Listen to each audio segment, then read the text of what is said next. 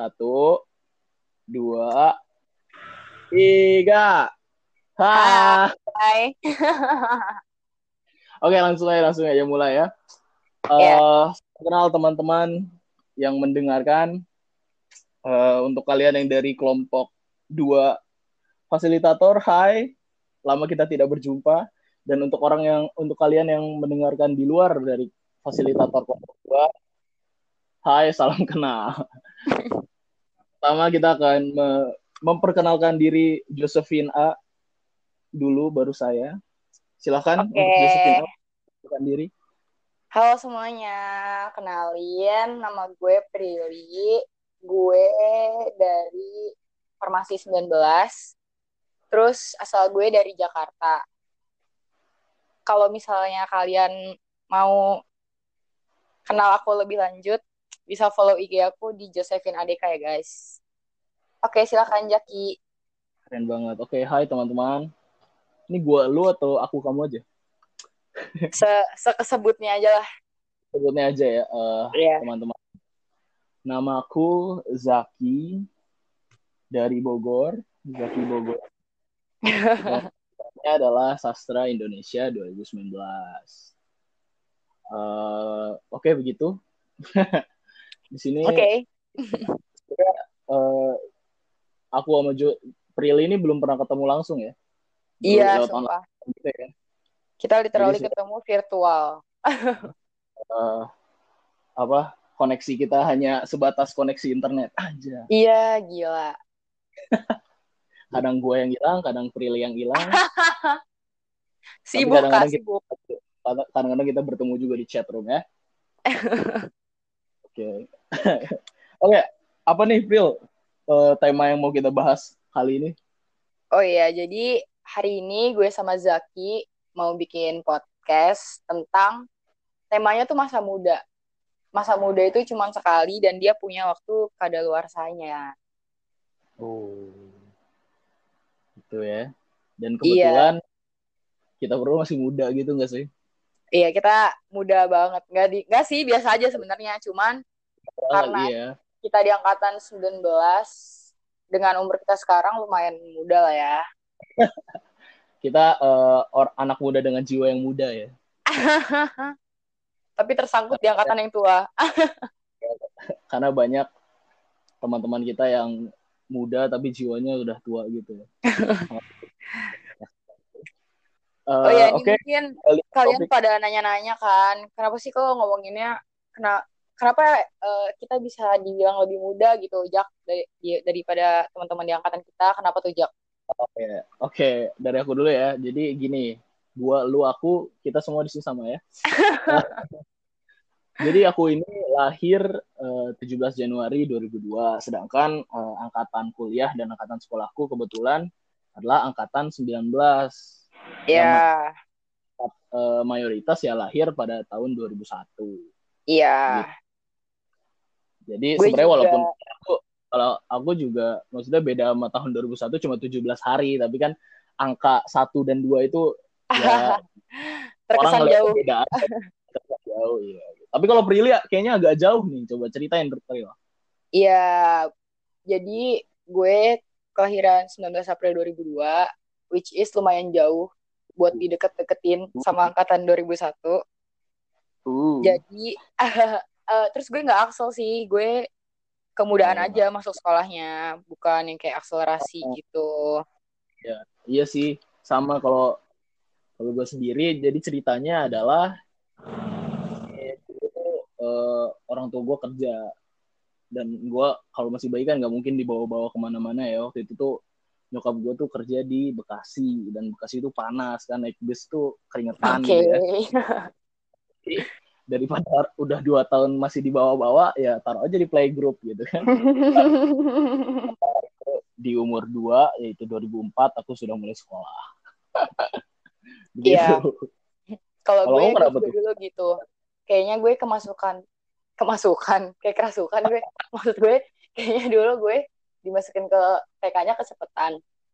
Deh, Mm. soalnya dulu tuh katanya, ini no hard feelings ya guys, tapi Konon katanya aja, konon aja, konon Iya, ya. konon, konon katanya mama itu dulu gue ngebet banget ke sekolah cuy gila gak tuh Wih, jadi kan panutan rumah banget gue ya.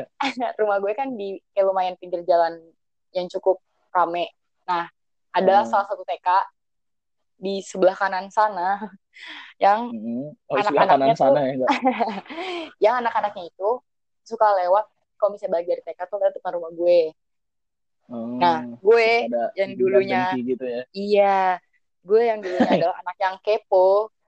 Terus nanya itu Kepo. pada ke mana?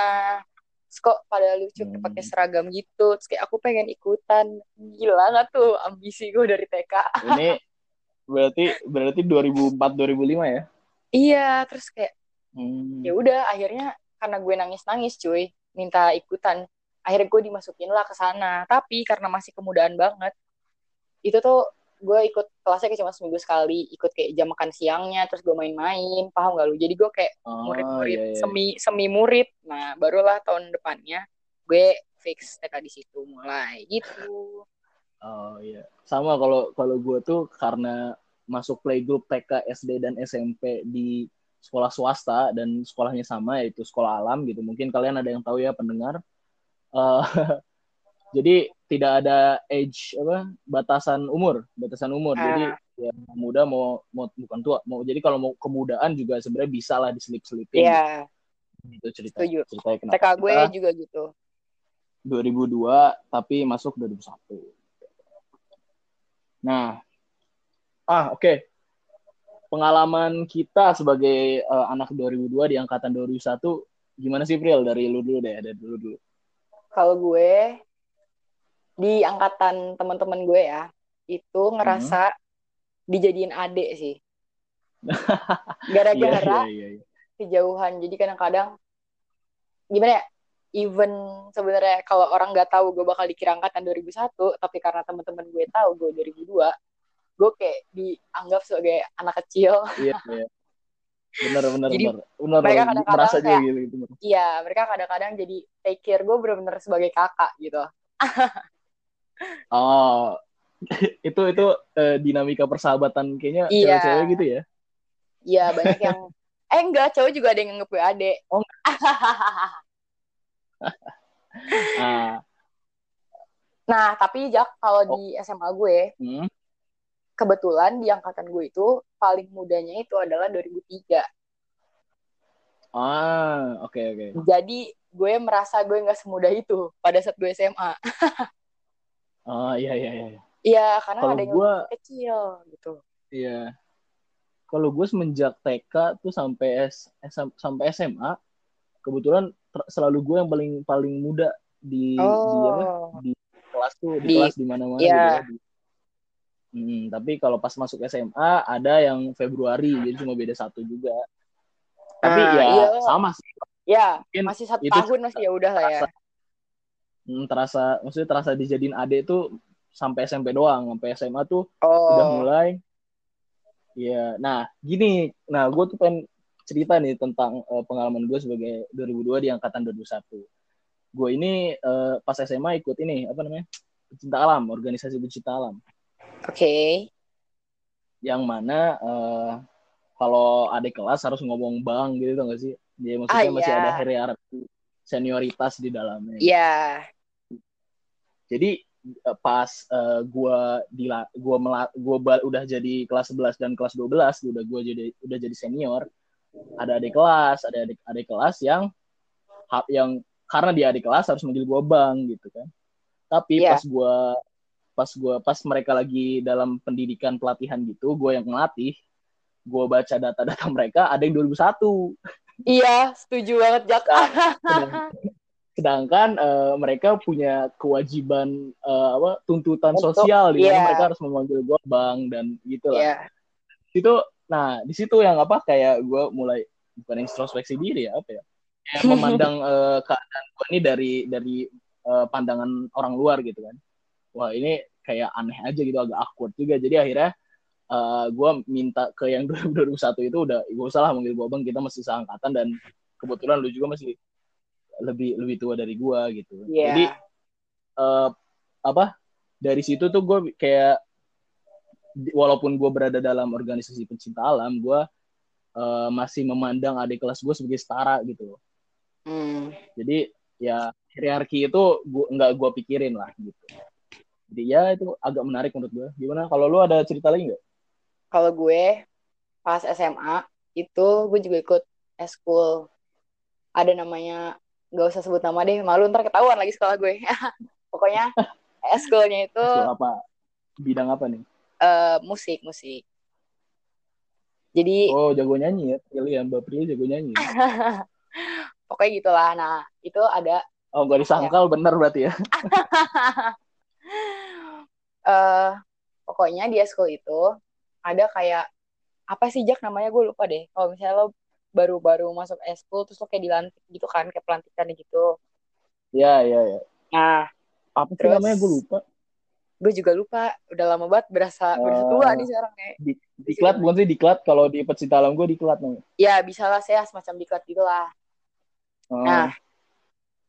Eh, kan kalau di SMA itu kan lo kalau manggil kakak lo yang manggil kakak aja kan mm-mm. nah cuman eh jadi di eskul yang sama adalah satu orang teman gereja gue Mm-mm. yang jadi adik kelas gue kan berarti dia Ya. Nah, selama pelantikan itu, karena dia takut, karena ada peraturan yang senioritas itu juga, jadinya dia kayak kadang-kadang Oh. menjadi manggil gue kak. Padahal, kalau di gereja dia manggil gue pril-pril aja, lu tau gak? Jadi gue kayak, wow, cuman gara-gara diklat, terus gue jadi berasa jadi tua banget.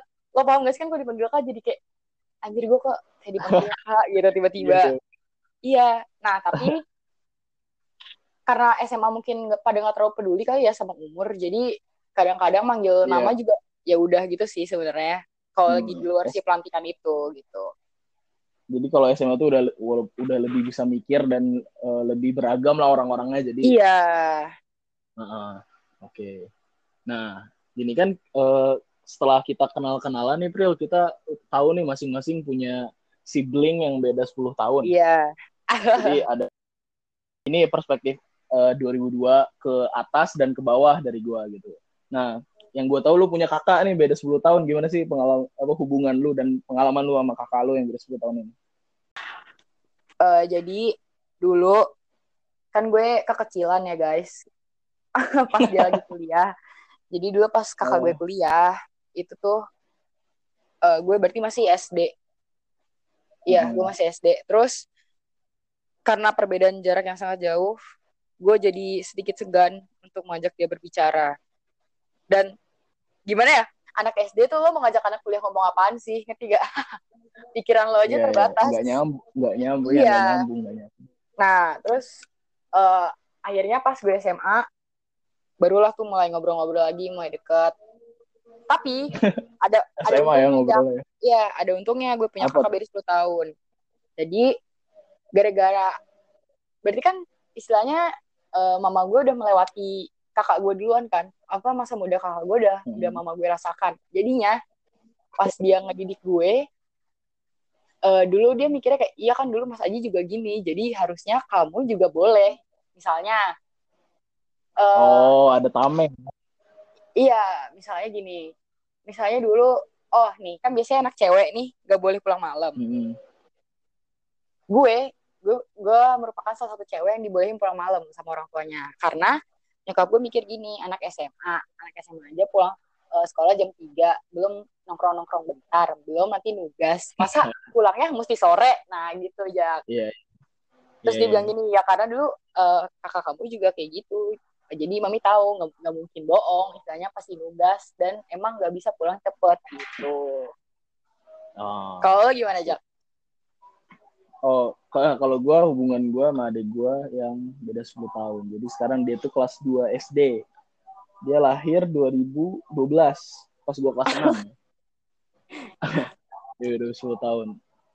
Kalau misalnya anak kecil gitu sih yang awalnya lucu-lucu lucu tiba-tiba lucu-lucunya itu bertransisi jadi nyebelin gitu loh. Eh. Dan kita baru sadar pas udah jadi nyebelin ya.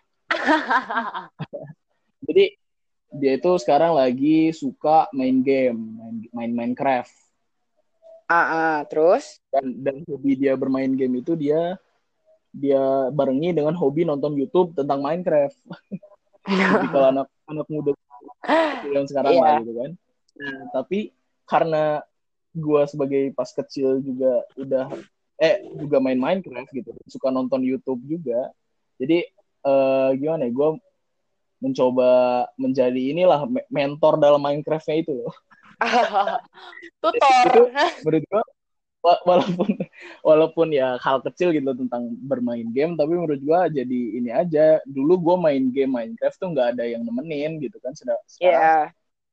Minecraft ada yang nemenin dan itu gue harap akan membuat perbedaan lah dalam cara dia bermain cara dia bersosial gitu nah. apalagi gue ya paling gede sih kakak paling gede di rumah jadi ada tanggung jawab juga. Dan itu jadi kayak ya nggak ada nggak ada belajar dari di atas gue karena ya gue paling atas gitu. Iya jadi ya lo belajar sendiri gitu. Iya gimana ya? Iya di dinamika uh, apa hubungan antara adik kakak tuh sebenarnya agak rumit ya. Iya. Nggak bisa dijelaskan dalam dalam obrolan doang gitu. Harus harus harus apa harus nunjukin kartu keluarga harus nunjukin akta kelahiran dan lain-lain lah biar ngerti gitu kan. Oke okay lanjut. Itu itu mah tentang adik kakaan aja sebagai anak muda. Oke kita balik lagi. Uh, gini kita kan tadi kita udah ngomong ya bahwa beda beda umur tuh ya menunjukkan beda tingkat pendidikannya kan adik kakak gitu. Dan sedangkan kita kita juga sekarang sudah sebagai mahasiswa. Wow. Walaupun baru wow. tingkat dua ya tingkat dua awal-awal tapi nyebut diri sendiri sebagai mahasiswa masih mencengangkan bagi gue ya kayak biasa kan kita dengar untuk anak muda tuh pendidikan penting dan lain-lain gitu. Nah, kenapa dan kebetulan karena kita adalah mahasiswa dan mahasiswi, coba Rio jelasin kenapa pendidikan itu penting buat lu dan kenapa nih lu sekarang milih jurusan lu sekarang gitu. Kalau menurut gue pendidikan itu penting karena uh, apa ya? Itu kayak basic gitu loh buat gue. Kayak apa? menurut gue tuh semua orang semua, semua orang itu mestinya dapat pendidikan ya ah iya. kayak maksud gue ya semua orang berhak nggak ada yang bisa lo judge buat dia nggak boleh dapat pendidikan gitu iya iya benar setuju Terus, setuju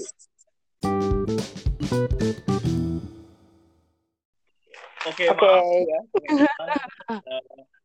ada mishap dari recordingnya karena kita merekamnya secara daring, jadi gitulah koneksi ya, koneksi kekuatan sinyal. Oke okay, gue ya jurusan IPA apa tuh Sil? ya jadi kan gue pas SMA jurusannya IPA di antara semua matkul yang ada di IPA which is kimia bio sama fisika yang gue anggap gue paling bisa adalah kimia makanya itu dalam okay. mencari jurusan di kuliah gue mencari yang banyak kimianya. Dan gue beranggapan bahwa farmasi adalah jurusan yang paling banyak kimianya. Akhirnya ya udah gue pilih farmasi. Tetapi setelah gue tetapi, masuk ke farmasi yang muncul adalah mereka bertiga tidak hanya kimia. Okay. oh, jadi ternyata semuanya ada di farmasi dan itu membuat Kita gue sedikit menghindari menghindari iya ya ternyata mereka semua adalah satu kesatuan di farmasi. Wow. Iya. Kalau lo gimana? Sains itu ada sains itu adalah satu, sebuah kemutlakan ya nggak bisa milih iya, satu. coy.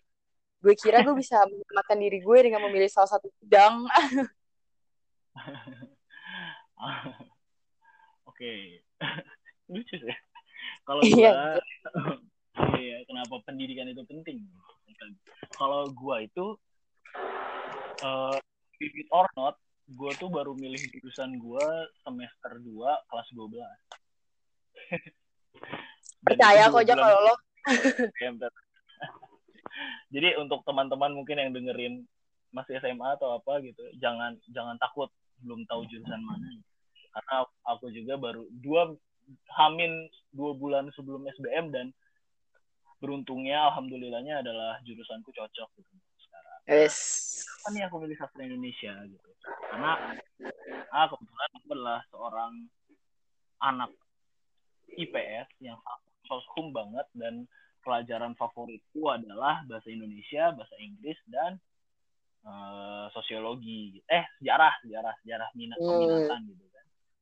kan kalau kita kalau kita gabungin semua itu kayak apa linguistik gitu kan puisi-puisi dan sejarah kita yang kita tahu adalah eh apa yang yang gue dapetin dari rumus itu adalah sastra gitu. Kenapa? Karena okay. sastra itu sastra itu kita nggak cuma belajar bahasa kan di sastra Indonesia kita belajar karya-karya orang-orang sebelum karya-karya sastrawan sebelumnya gitu mau dari 1920 atau karya-karya sebaru 2019 gitu. Jadi uh, dari dari sastra Indonesia aku bisa belajar ketiga hal itu bahasa-bahasa dan sejarah dan sosiologi dapet gitu.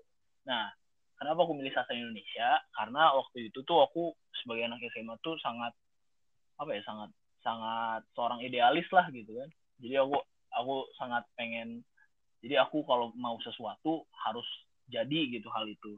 Nah yang yang waktu itu aku pikirin adalah aku nggak mau pendidikanku sekedar untuk bekerja aku nggak mau pendidikan yang ku dapetin sekarang dan di masa depan adalah sekedar untuk mendapatkan duit gitu. nah setelah aku pikir-pikir ya maksudnya sastra Indonesia adalah jurusan yang tepat untuk hal itu gitu oke okay. terlebih lagi adalah uh, apa maksudnya orang tua aku aku sangat pengennya ya kalau kuliah ya buat kerja gitu kan hmm. untuk belajar lu udah 12 tahun selama jadi memang uh, apa untuk pemilihan jurusanku aku agak melawan orang tua gitu jadi tapi sampai sampai sekarang alhamdulillahnya sudah di sudah diterima apa adanya gitu kan sudah terjadi juga jadi Iya, karena di jurusan di jurusan sekarang juga nggak nggak bodoh-bodoh amat gitu. Ada yes. ada progresnya lah dalam kehidupan gitu. Dan itu apa? Ya ini mungkin bisa jadi cautionary tales ya buat teman-teman yang milih jurusan kuliah atau apa. Jangan jangan takut bahwa jurusan kalian adalah jurusan yang salah apa gitu. Jangan takut kalau oh orang tua aku nggak merestui dan lain-lain gitu. Kalau misalnya itu pilihan yang tepat untuk kamu ya ya bisa bisa di eh, apa semoga lancar aja gitu. Ya. Yeah. begitu teman-teman. Oke agak jadi agak serius ya kita ngomongnya. Iya, bentar lagi deep talk. bentar lagi udah deep talk gitu ya jadi ceritanya. Nah, gini, real. Kenapa aja? Lagi ini di rumah masing-masing ya? Iya. Kuliah juga online, rapat online, proker online gitu. Nah, kita sebagai orang-orang yang masih memiliki nyawa jiwa muda di dalam kita tuh ngapain aja sih selama di rumah ini gitu? Kalau gue selama di rumah ini gue rapat terus sih karena karena banyak kepanitiaan gue baru sadar gue mengikuti lima kepanitiaan dan wow. itu semua waduh, ya, waduh. jalannya tuh benar-benar dempetan kayak misalnya Prabu Wah. Prabu kan akhir Agustus ya. Prabu. nah yeah. minggu depannya itu gue udah proker lagi satu minggu depannya lagi jalan satu oh. lagi minggu depannya lagi jalan berturut-turut ya iya jadinya lagi hektik-hektiknya dalam mengatur jadwal rapat belum lagi gue anak bem yang masih harus mengikuti rapat lainnya gitu tapi gue akan tetap menyempatkan diri gue untuk menonton drakor dan nge-youtube sih dan me time oh, karena me time gitu. itu penting nah, Iya benar-benar setuju sih setuju. Jadi jangan sampai kita jadi budak proker lah ya. Jangan, iya. jangan sampai kita se, se apa me, mengabdikan hidup kita yeah. untuk uh, untuk kerjaan daripada, sampingan sedangkan kerjaan yeah. kerjaan utama kita kita lepas gitu daripada ntar lo stres kan malah jadi nyalahin kebanyakan nah. kerjaan mendingan lo istirahat sebentar iya. take a breath hmm. terus baru mulai rapat lagi gitu kalau lo ngapain aja iya. sebentar gue pengen ngomong dulu tadi kalau okay. tentang YouTube dan drama Korea itu bukan kalau misalnya kita lihat gitu nggak sepenuhnya malah nggak buruk gitu kan. Ada hal-hal yang iya. bisa lo ambil dari situ. Karena Dan pertama tuh entertainment entertainment iya entertainment. Iya. Time you enjoy wasting is not time wasted. Nah, oke. Okay. iya paham. Menarik ya. aneh memang emang. Ya gitu. Jadi kalau misalnya lu enjoy ya itu bukan waktu yang terbuang karena lu mendapatkan kebahagiaan dari situ gitu. Ya, keren keren. Nah, kalau gue sendiri apa ya? Karena ini ya, bukan mau, mau sok sastra tapi kalau di rumah gue- karena karena buku-buku misalnya kalau di kuliah tuh gue bisa minjam ke perpustakaan dan di rumah bahan bacanya kurang, gue jadi sering belanja buku dan membaca uh, aja. Jadi eh, pengeluaran terbesar gue selama di rumah adalah gue nggak mau tentang hal itu karena duit gue habis. bisa Tapi semua orang duitnya habis gara-gara food ya. Iya iya iya. Tapi manfaatnya ya buku bisa dibaca dan bisa diambil ilmunya gitu. Nah, sih Kalau makanan kayak sekali makan habis. kalau nah balik lagi kita sebagai anak muda tuh kalau menurut aku sih sangat penting tuh untuk membaca buku. Karena gini aku tuh dikasih tahu sama cutting aku bahwa bu- buku itu kenapa buku itu ajaib? Karena gini misalnya eh, ada seorang profesor. Dia eh, menghabiskan waktu tiga tahun untuk research belajar dan untuk menulis satu buku gitu. Mm-mm. sedangkan kita bisa membaca buku itu selama waktu kur- kurun waktu seminggu. Jadi Iya sih. adalah kita mendownload pemikiran tiga tahun sang profesor itu Wow. kalau dibahasakan secara gitu keren gitu ya Jadi pengen baca buku, iya. gitu oke jadi teman-teman untuk Prilly juga banyak banyak banyak baca ya karena tingkat Baca, Kak. Indonesia rendah Tapi aku bacanya novel yang gak berbobot. ya nggak ya nggak apa-apa novel juga kan ada amanatnya ada Wes. watak yang Novel- bisa kita pelajari gitu Novelnya novel romance kan, iya. yang bikin galau doang ya Iya, dasar. Nah, jadi seru ya ngomongin kayak gini ya. Nah, Iya dong. aku juga ini sih sering jadi sering nonton film, one day one film gitu loh, untuk Iya, ih. berusaha me- apa ya, me- me- mengembangkan ke kehobianku untuk belajar film gitu. Karena dulu aku juga sebelum mau jadi anak sastra, pengen jadi anak film Wes. gitu, film film-film. Nah, coba Rio ada rekomendasi fi- film nggak? Film gue, aduh, apa ya? Bentar. Gue tuh udah lama banget gak nonton film. Heeh. Tapi gue nontonnya drakor. Drakor. Eh, ya udah rekomendasi drakor ada nggak? Ada sih. Lo mau yang genrenya kayak gimana? Yang appropriate buat teman-teman pendengar juga dong. eh apa ya? Gue tuh sekarang yang lagi gue tonton tuh It's Okay. Yang Not Psycho okay. Psycho itu. Iya, lo tau kan itu. Itu gue masih ongoing. ya. Iya, karena Gua gua nggak nonton juga tapi gua tahu aktris aktornya tuh mukanya gimana. Iya. Gitu. oh ya sama ini sih ini fun fact aja ya, gue tuh nggak suka nonton drama yang lagi ongoing karena gue nggak bisa nunggu orangnya. Jadi gue nunggu dramanya Oh iya selesai, bener nggak nggak baru gue ya. maratonin. Udah. Oke, tadi Prilly baru saja memberikan list drakor yang banyak. Sekarang tapi dia masih ada lagi. Pri, lanjutkan. Ya, jadi kalian kalau emang mau nyari drakor yang bener-bener banyak live lessonnya, coba deh kalian nonton Itaewon Class karena menurut aku itu bener-bener banyak banget live lessonnya kayak dari cara kalian membuka bisnis, cara kalian Hmm, mencapai kesuksesan kalian di masa muda. Kalau karena kalau menurut aku Anjay. dramanya bagus itu, guys. Kalau dari lo, kan lagi one day one film nih, Jak. Rekomendasinya apa nih Oh, buat iya. kita? Oh gini, kalau gue tuh uh, one day one film menonton film-film klasik yang gue dulu belum nonton gitu. Contoh, Misalnya film-film Scorsese, film-film uh, apa, film-filmnya Alfonso Cuarón dan lain-lain gitu. Dan kebetulan uh, aku kemarin baru baru saja mendapatkan film favorit baru. apa tuh, Kak? Judulnya judulnya Snatch, Snatch. Oke, main nanti aku Jason tonton. Statham. Jason Statham, tau gak Jason Statham? Hmm, enggak, tapi aku akan menonton filmnya. Oke, kamu pasti kenal karena dia botak. tetangga aku juga botak kak iya orang botak semua mirip Jason Statham anda tetangga Oke, jadi pokoknya seru lah gitu ya kalau kalian pengen happy happy nontonnya itu gitu tapi mungkin kalau tentang bobot pelajaran nggak nggak berat gitu. Oke.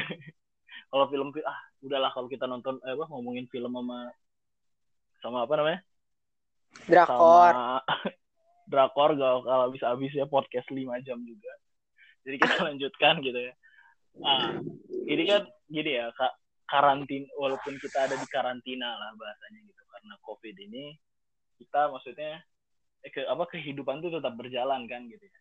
Ya. Dan apa yang kita lakukan sekarang ada konsekuensinya entah itu baik atau buruk di masa depan. Nah, kita pengen ngomongin nih plan plan lu lima tahun ke depan tuh apa sih Pril gitu? Mau plan uh, secara general atau plan spesifik?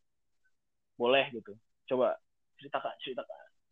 Kalau gue ya jadi lima tahun ke depan gue tuh pengen banget lulus kuliah cepet ceritanya biar Hmm. makin muda lagi lulusnya. Sialan nggak? Iya Widi jadi sarjana muda tuh ganteng banget. Iya kan? Nah terus nanti tuh habis gue lulus cepet misalnya gue pengen kerja di salah satu adalah perusahaan kesehatan gitu. Cita-cita Oh. gue sih kenapa tuh? Kenapa, kenapa tuh? Jadi nggak tahu kenapa di mata gue perusahaan itu tuh kayak wow banget sampai gue sepengen itu masuk ke situ. Atau kalaupun nggak bisa masuk at least gue coba apply lah ke situ. Itu perusahaan apa nih? Perusahaan apa nih? Boleh kalau boleh spill. Jangan dong ntar kalau nggak masuk malu banget kak. Oh jangan. Oh jangan. Iya gitu terus gue pengen ini sih sebenarnya. Gue pengen dalam lima tahun ke depan gue benar-benar bisa ngatur keuangan gue dengan sehat. Karena dari kemarin itu Hmm. selama gue kuliah gue ngatur keuangan gue masih berantakan banget banget banget banget banget boros ya kacau iya parah banget jadinya gue pengen dalam lima tahun ke depan at least gue bisa memperbaiki kebiasaan gue yang kadang-kadang suka hedon segala macam gitu hmm. kalau lo apa aja Hmm. Kalau gue tuh tadi kita gue kita gue udah menyinggung ya kalau gue tuh sebenarnya pengen jadi anak film dan gue suka suka film-film banget gitu. Jadi cita-cita gue semenjak SMP sampai sekarang belum berubah adalah untuk menjadi sutradara film. wow. Nah makanya kenapa pas SMA aku berusaha masuk teater dan pas kuliah juga masuk teater. Karena di situ eh, kita bisa inilah belajar sedikit-sedikit tentang cerita tentang acting tentang lain-lain tentang directing juga gitu. Tapi kalau aku sendiri kenapa nggak langsung terjun ke dunia fil ke apa jurusan film atau langsung ke ekskul film? Karena menurut aku aku pengen belajar ininya dulu apa sisi sisi apa ya sisi ceritanya dulu sisi dunianya dulu sebelum ke eh, ke teknis ke apa kamera-kamera dan lain. Karena kebetulan dari kecil aku gak pernah punya kamera jadi aku main teater-teater doang gitu. Jadi aku perginya ke situ. Jadi dan sekarang aku kebetulan karena banyak teman-teman juga yang jadi anak film sering dipanggil tuh sama mereka kayak Jak apa bantuin gue bikin film yuk gitu gitu gua, lu jadi soundnya nggak apa-apa terus ya gue karena memang tertarik gue jadi sound doang dan nggak dibayar pun gue mau gitu karena gue pengen nyari nyari Pengalaman. pengalamannya itu loh gitu Ya. Hmm, jadi jadi ini walaupun melanggar karantina ya gitu jadi masih masih sering eh, sekarang kayak ikut-ikut temen untuk buat tugas untuk buat apa untuk ngebantu mereka lah sekedar yang sekedar megangin boom mic atau sekedar apa megangin clapper gitu. Tapi di situ di situ mudah-mudahan bisa jadi pelajaran untuk langkah-langkah di cita-citaku itu. Gitu. amin. Lima tahun ke depan semoga aku udah bisa eh, apa ber apa ya ber- bersama-sama teman-teman aku untuk membuat suatu eh, project besar gitu dalam bentuk film gitu. amin Amin ya. Teman-teman pendengar aminin dong, aminin dong. gitu. Jadi gini ya. ah, nah, tapi balik lagi deh aku pengen bahas ini. Jadi walaupun kita udah punya cita-cita untuk apa kerjaan apa, cita-cita dari jurusan mau ngapain, tapi kita sebagai anak muda jangan jangan terlalu fokus lah ke situ gitu ya. kadang-kadang kita Iya. juga balik kita harus refreshing gitu.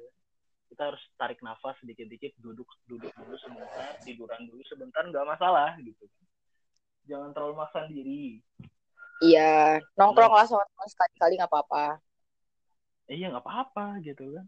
Pu- punya banyak teman main sama teman-teman itu bukan waste of time kok kalau misalnya Iya, kita bisa pelajaran dari situ karena relasi itu juga penting, guys.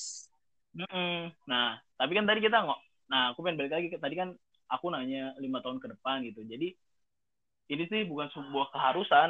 Kalau misalnya kalian masih belum tahu lima tahun ke depan mau ngapain juga nggak apa-apa karena aku juga kan tadi cerita ya. Aku baru tahu mau kuliah di mana, di mana aku apa me- menghabiskan empat tahun ke depan itu baru ditentukan dua bulan sebelum SBM gitu kan. Nggak apa-apa nggak nggak tahu masa depan sekarang juga apa-apa kita masih muda. Kita kita masih jalan tuh masih lebar dan masih luas untuk kita untuk memilih kapan dan mau ke mana gitu. Ya, setuju. setuju aku juga setuju karena aku yang ngomong. Oke kayaknya sepertinya kita udah agak banyak ngomong-ngomong dan udah banyak ngomong tip udah banyak ngomong cetek gitu tapi kita bawa ke poin ke terakhir nih Pril gue pengen nanya. Apa tuh? dari lima poin yang sudah kita bicarakan gitu poin terakhir nih apa yang bisa kita lakukan sebagai anak muda terutama sebagai mahasiswa nih untuk supaya supaya ma- apa kemudahan kita nggak kada luarsa duluan gitu apa yang bisa kita lakukan Kalau kata gue ya, kan kita sekarang aja ya kondisi kita lagi kuliah. Lo jangan cuman belajar doang gitu. Lo tetap butuh ikut Nah, iya. organisasi, Setuju, kepanitiaan, tetap nambah relasi, ya nongkrong lah sama orang-orang gitu. Jangan cuman fokus buat belajar karena menurut gue agak percuma sih Jak kalau menurut gue lo sepinter itu tapi lo nggak punya Iya. relasi. Sayang aja gitu. Hmm, benar benar benar Iya, berarti lo harus bisa ngatur waktu juga. Jadi akademis lo nggak ketinggalan, tapi Nah, oke, sosial lo juga nggak ketinggalan, Jadi gitu sih. eh, akademis itu penting, tapi sosial juga nggak kalah penting ya. Kalau poin yang tadi pertanyaan tadi, kalau aku tanyakan kepada diri sendiri adalah, kalau menurut aku adalah eh, bring awareness tentang kebaikan apa yang kamu percayai. Gini, Wow, serem gini loh, banget anak sastra. Anak muda itu di mana-mana idealis kan. Anak muda di mana-mana itu adalah seorang rebel, ya rebel gitu kan. Yang melawan bukan, bukan melawan norma ya. Jadi lepaslah dari kekang-kekangan kekang-kekangan yang mana eh, kekakuan orang tua gitu. Nah, ini aku pengen eh, ya, ngomong aja bahwa dengan kemudahan itu, dengan kerebelan kita, kita tuh harus membawanya ke sisi yang baik, bukan malah ke buruk misalnya. Gini. Iya, jadi ya, kalau misal kita percaya hal hal yang bahwa positif. eh, balik lagi kan mahasiswa sering de sering demo nih, bukan bukan nyuruh demo gitu ya, Wow. tapi maksudnya jadi kamu, aku kamu- kita harus lihat bahwa apa di mana sih eh, nilai-nilai yang dibawa oleh diri sendiri dan kita bandingin sama nilai-nilai yang ada di lingkungan sekitar kamu. Dan kalau misalnya nilai-nilai itu tidak tidak sesuai, yang Ya. aku minta kepada teman-teman sekalian adalah jangan menyerah begitu aja, jangan oh ya udah ini ya memang begini dunia nggak begitu kalau menurut aku. Menurut aku adalah kita iya kita lebih berusaha untuk menemukan titik temu antara ni- antara nilai kebaikan yang dipegang oleh masya apa lingkungan dan nilai kebaikan yang kita pegang sendiri. Karena Menurut suara anak muda adalah ya. suara yang paling keras dan suara yang paling didengar. Jadi manfaatkan gitu ya. iya. Jadi kita udah banyak nih Pril. Mau nambahin atau gimana? Iya nih kita udah lama banget gak sih ngobrol? Udah capek ternyata ngomong Udah yuk. dari tadi. Iya, teman-teman love you teman-teman. Yang dengerin kayak juga capek deh, kayak kita ngomong kelamaan. Dadah, ketemu lagi kita semuanya, di makasih yang udah dengerin. Kapan-kapan.